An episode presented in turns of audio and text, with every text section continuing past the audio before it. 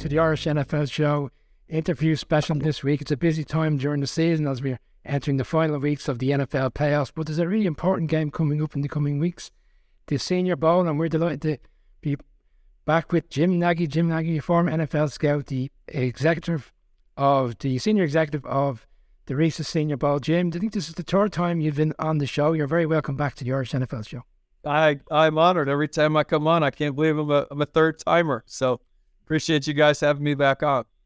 Jim, I'm really enjoying that suit which you're wearing today. I appreciate you really getting dressed up for the show. I think you're wearing the uh, Senior Bowl tie as well. Just for you guys. No, I no. This is uh this is this this doesn't happen very often. I'm usually kicked back like you guys are, looking nice and relaxed. Uh, again, this this this is, doesn't feel like me, but uh, once in a while you have to do it. Jim, the past few times you've been on with us, we spoke um, about the, the situation in terms of COVID and everybody's had to deal with that, the enormity of everything that's happened over the course of the last few years, whether it's the Senior Bowl, whether it's the NFL.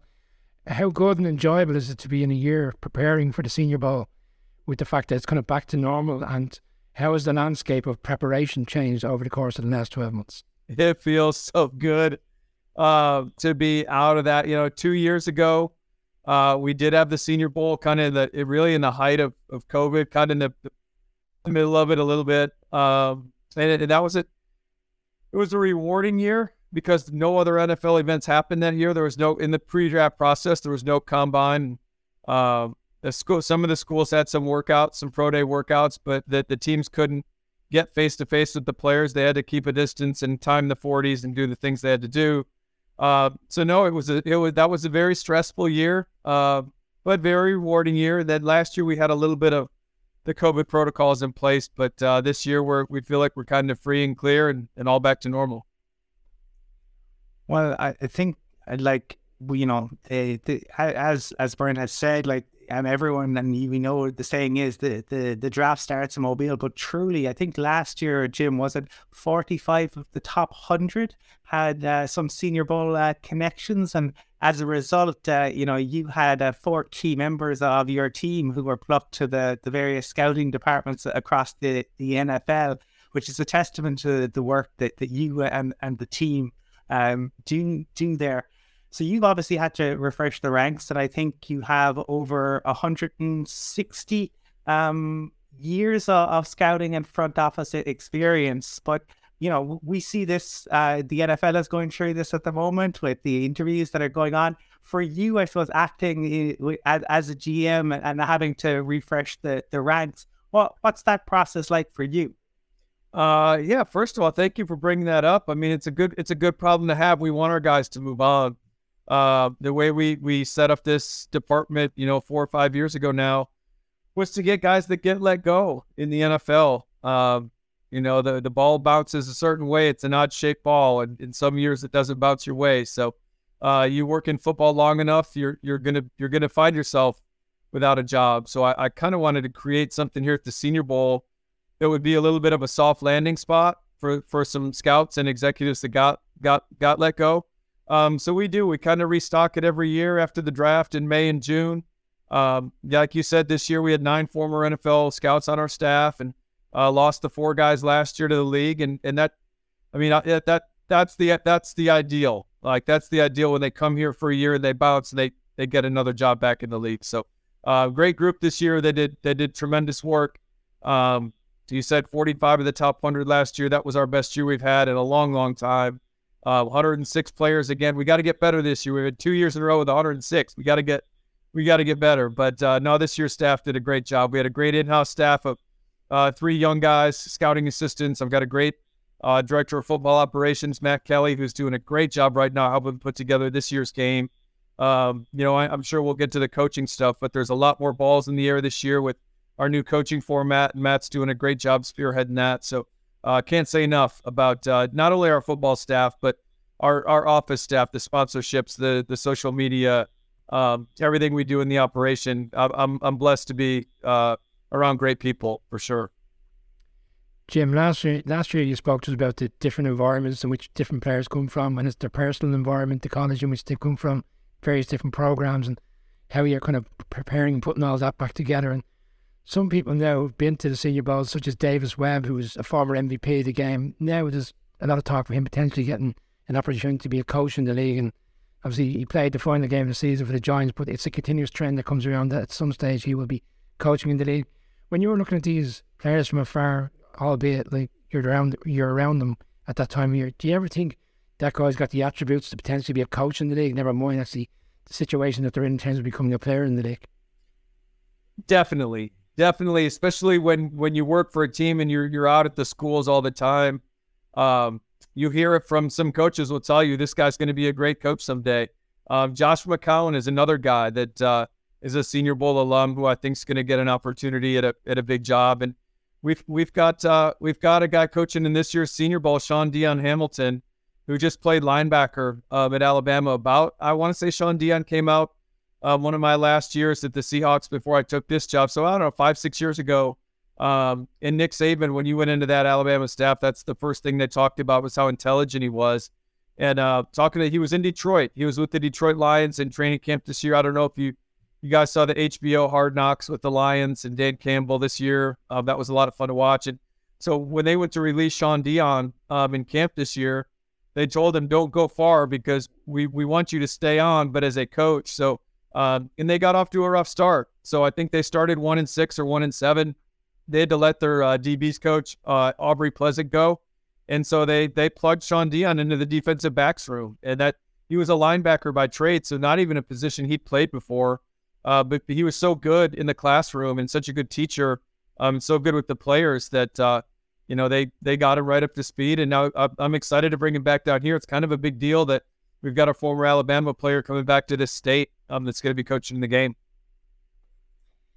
Jim, I, am kind of I'm really interested in in getting your opinion as a former scout, as somebody you know, and the executive director of the the Reese's Senior Bowl. You see the the college prospects. You've seen them. You know, you know what what it takes to be in the NFL, and we're we're obviously this is a game that's constantly in uh, you know in, in development. You know, there that's one of the reasons we love it is there constantly changes and, and teams are always doing things. But one of the things that um, maybe we've seen in the past couple of years is the way in which rookie cornerbacks are able to transition to the league and, and hit the ground running in a way that maybe they, they didn't previously. I'm thinking, uh, uh, you know, Sauce Gardner, uh, Tariq Woolen, uh, Pat Surtain, Derek Stingley, um, and and so on. And obviously, look, I think that the first three there. I mean, Sauce is all pro. Um, Pat Surtain is is there as well. And, uh, Tariq Woolen had an unbelievable season. In terms of the, is is that down to the way in which the NFL is changing and, and maybe mirroring the college game, or is it just like that we're we're seeing a particularly talented group of players, and that's the reason those young guys are making the transition? That is a great question. I love that question. Uh, it's making me think here a little bit. Uh, I would say it's probably a, a, you know a confluence of all all those things. We are seeing kind of a trickle up. Um, is that even a thing trickling up? I know there's trickling down, whatever the opposite of trickle down is. Uh, you know, concepts are being pulled up from college now.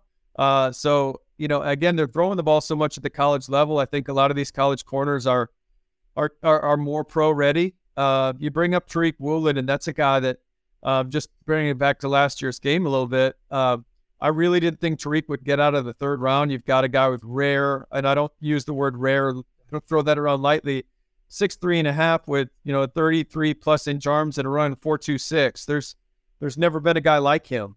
Um, so most of the league thought he was you know developmental that it might take him a, you know a year or two before it really clicked and you'd get him on the field.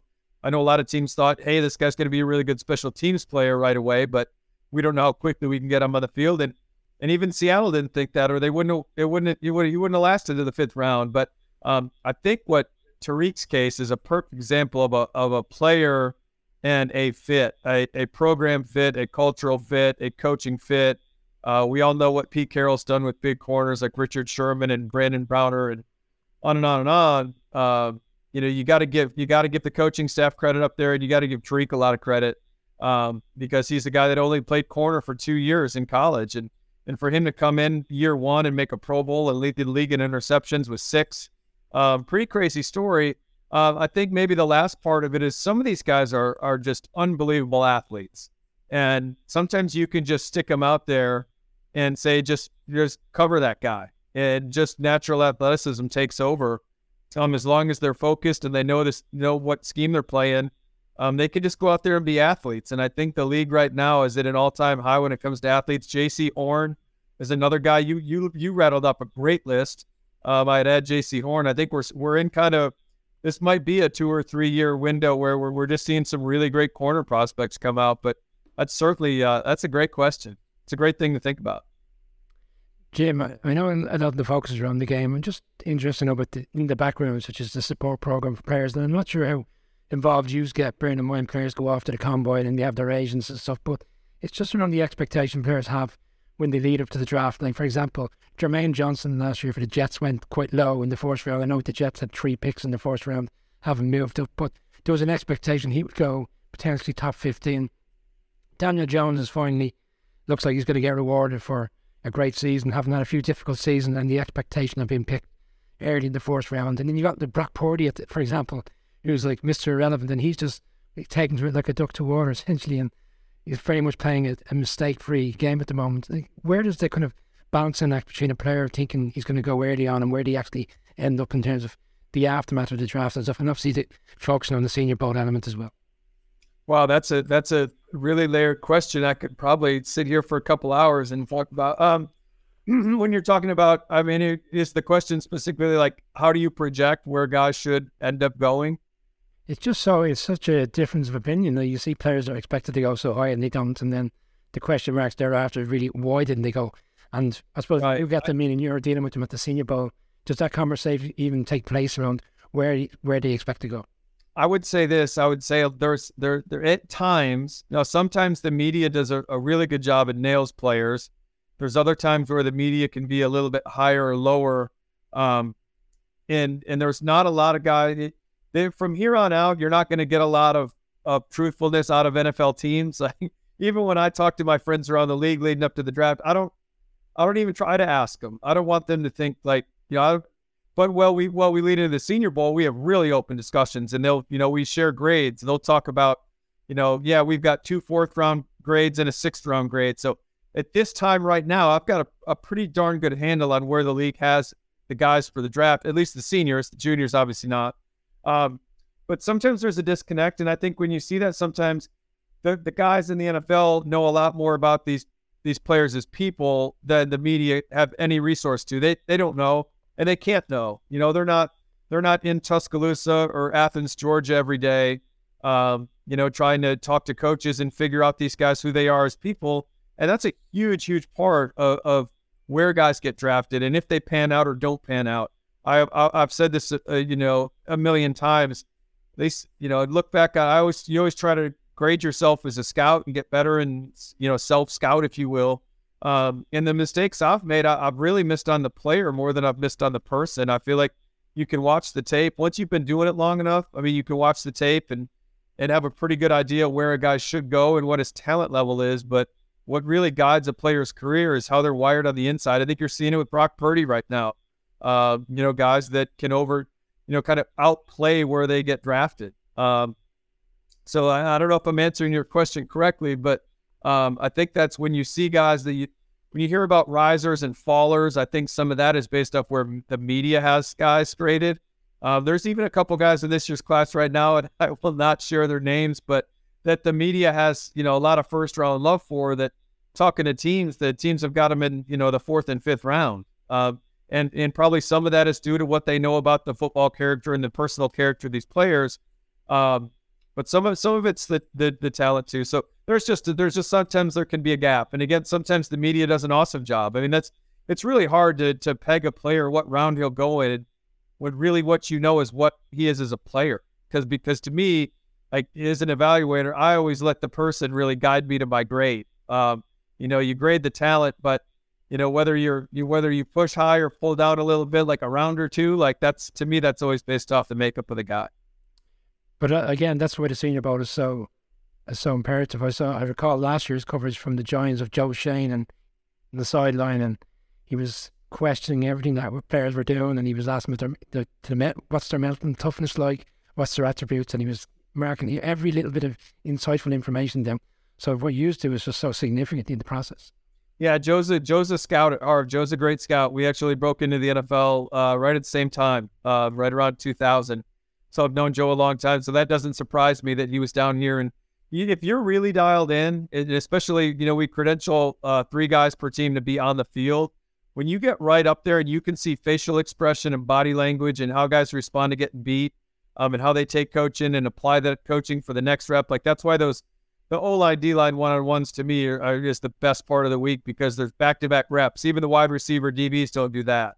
Uh, with the O line, D line, I mean, you're going to see a guy get whooped. Um, he's going to take a coaching point from a coach, and then you know, 15 seconds later, get back in his stance and have to take on that same player again. Um, so that's stuff. There's some awesome takeaways from that. Um, but you're right. I mean, the Senior Bowl week is is is critical um, I, I am kind of in a biased chair right now, but I always felt that way when I scouted. Is that it's really you think about it from January, late January until the end of April, to learn these players. That is a really condensed period of time, especially when you're talking about high draft picks that you're going to have to go to your owner, who's going to be spending tens of millions of dollars on, and you're you're you know this is a week long exposure. I mean, you get seven days with these guys, whereas the rest of the process, you might see him for a day or two at the combine. The rest of the time, they'll be off in medicals. And so there's not a lot of time in Indy. And you can go to the pro day and hang out and take a guy to dinner the night before, lunch after, but then you're on to the next school. And then you can bring him into the building on a, on a 30 visit and spend, you know, a good chunk of a day with a guy. But it really is a small window. So to me, that's what I, I sell our players on is you come to Mobile, it's a relaxed environment. It's an entire week. Um, you're going to meet with every single team. They're going to see you practice. They're going to see you interact with your teammates.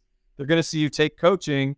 So if you come down here as a player and you put your best foot forward, uh, you can really help yourself, even if it's just on the intangible part in selling teams on who you are as a competitor and a tough guy and all the things the league values.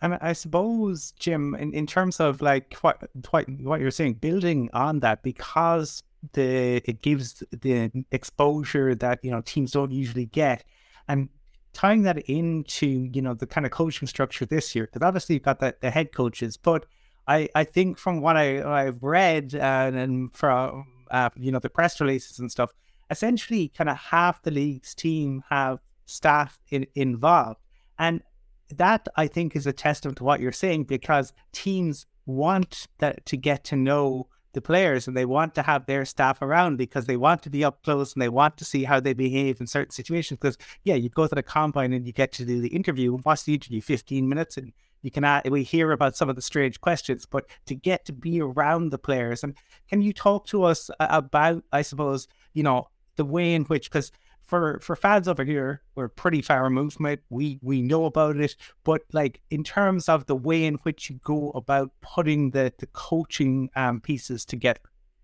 Yeah. Uh, so for the past seventy three years, we've had full coaching staffs that come down here to Mobile and, and coach our teams, and they usually start at the top of the draft order. Um, and if a team is going through a coaching change, that kind of precludes that team from coming to coach. Uh, you know, but we usually end up with a couple teams drafting in the top 10 to come coach. And uh, it's a real turnkey operation. They, they charter a flight and they bring all their coaches, they bring their support staff, and they land in Mobile and they hit the ground running. Uh, you know, we changed it up this year. We're going to have, like you said, we're going to have 16 teams, 16 of the 32 teams down here represented on our coaching staffs. And uh, again, it was a little bit of a, a change up. We got a curveball thrown to us in the middle of the summer from the league office. And, uh, wasn't real happy when I got that phone call, but uh, the more time I've had to digest it, uh, you know, I think it's going to be a good thing for our players because because of, because of the exposure to all the teams, uh, rather than just having two teams down here with the kind of behind the scenes knowledge. Because again, all 32 can be out of the practice field and have takeaways from that.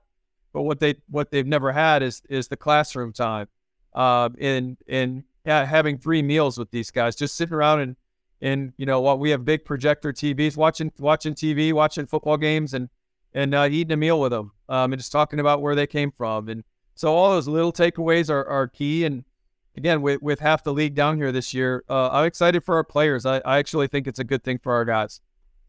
And Jim, just, just a, a final one for me, but I, I couldn't let you go without um, asking about because we're coming up to, to championship weekend and um, a, a, young QB who is now um, one of the maybe faces of, of, the league who you've had at the Senior Bowl is Jalen Hurts, and a, a, young man who was dealing with adversity when he was with you with the, the Senior Bowl um, and has dealt with adversity kind of throughout his career, but always it doesn't seem to to impact upon him. He seems to have that resilience, that ability to overcome, and you can see um, the the play, the way in which the, the players respond to him. And even when he's doubted and questioned and you see him in interviews, he he doesn't respond to the negativity. He is a very measured young man.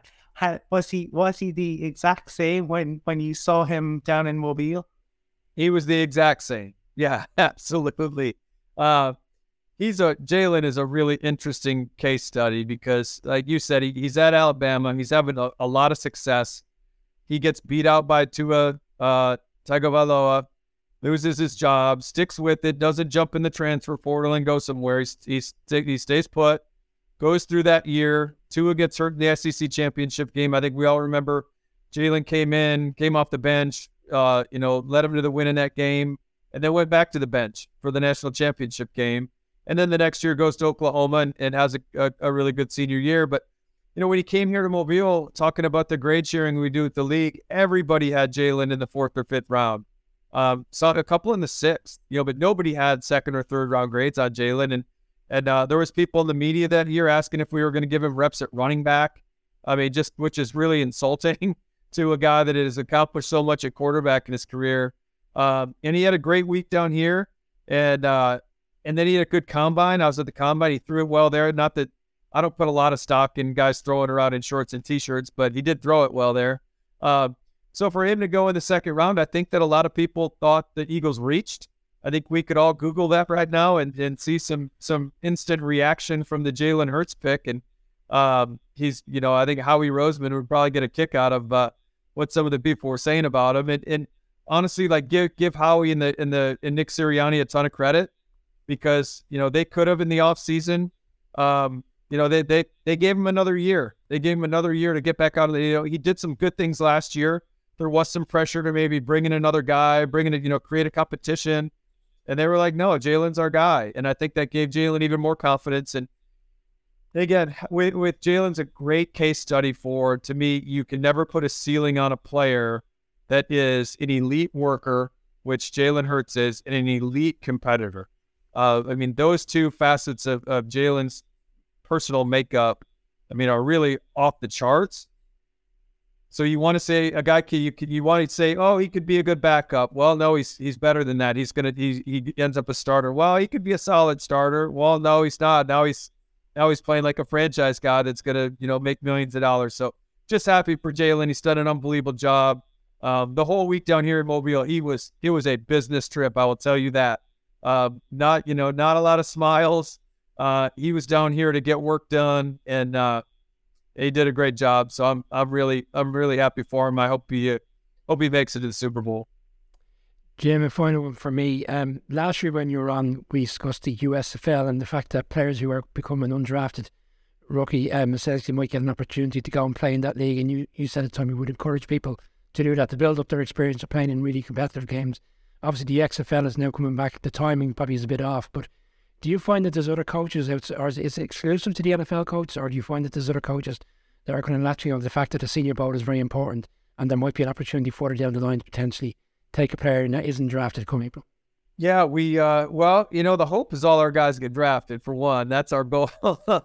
uh, you know, we we come pretty close, but uh, there are going to be guys every year that, oh, first of all, they wouldn't get drafted if we didn't think they were. We they would they would get invited if we didn't think they get drafted, but.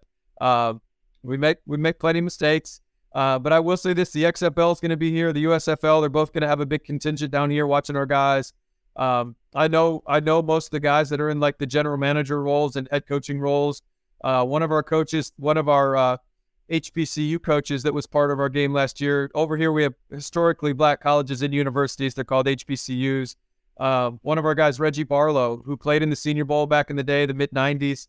Uh, Reggie was the head coach at uh, Virginia State last year, came down, did a kind of an internship fellowship with uh, the Detroit Lions uh, during our week, and now he's a head coach in the XFL. So uh, that was a really cool thing. So yeah, those guys are going to be down here looking at players, and I, I think it's a great thing because right now the, the NFL um, is not a great developmental league. Uh, you know, there's there's limited days they can wear pads in, in practice during the season. I think 14 padded practices, so an average of less than one a week. And then in the off season, because of the new collective bargaining agreement, like the teams don't even have them very much in the off season. They're really out out on their own training. So there's not a lot of developing, and, and the, you you only really get better if you play.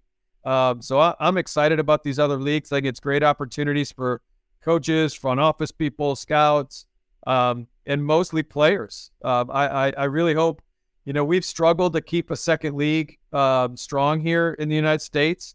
Uh, there's been a lot of attempts, but uh, I really hope these two stick because I think there's good guys working the league. It's always been kind of a, a financial funding issue when it came when it comes down to it, but I, I hope they stick because um, it's going to be great for those players, and then that's going to be good for the NFL because those guys will be getting pulled up. Um, so we're going to see better development uh, for the overall sport. Yeah, absolutely. And I think one obviously only needs to maybe talk to, to Kurt Warner to know about the, the importance of uh, developmental leagues and finding an alternative route uh, into the NFL. Jim, it is always fantastic to, to chat to you, and uh, we really appreciate uh, your time. We certainly, the invitation to make your way to Ireland is, is always there. We would be delighted to, to welcome you. Um, we look forward to seeing uh, the Senior Bowl in uh, just about a, a, week and a half's time. And given, remember, what I said earlier, 45 of the top 100 players. Um, and I know, Jim, you and you talked about it, the, the work that your staff do. I would not be surprised if you went and you topped that again this year. But we really appreciate your time. Thanks so much.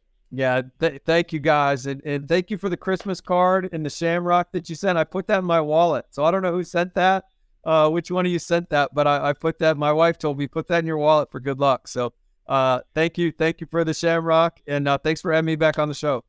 You're very welcome. Fingers crossed, it will bring you good luck.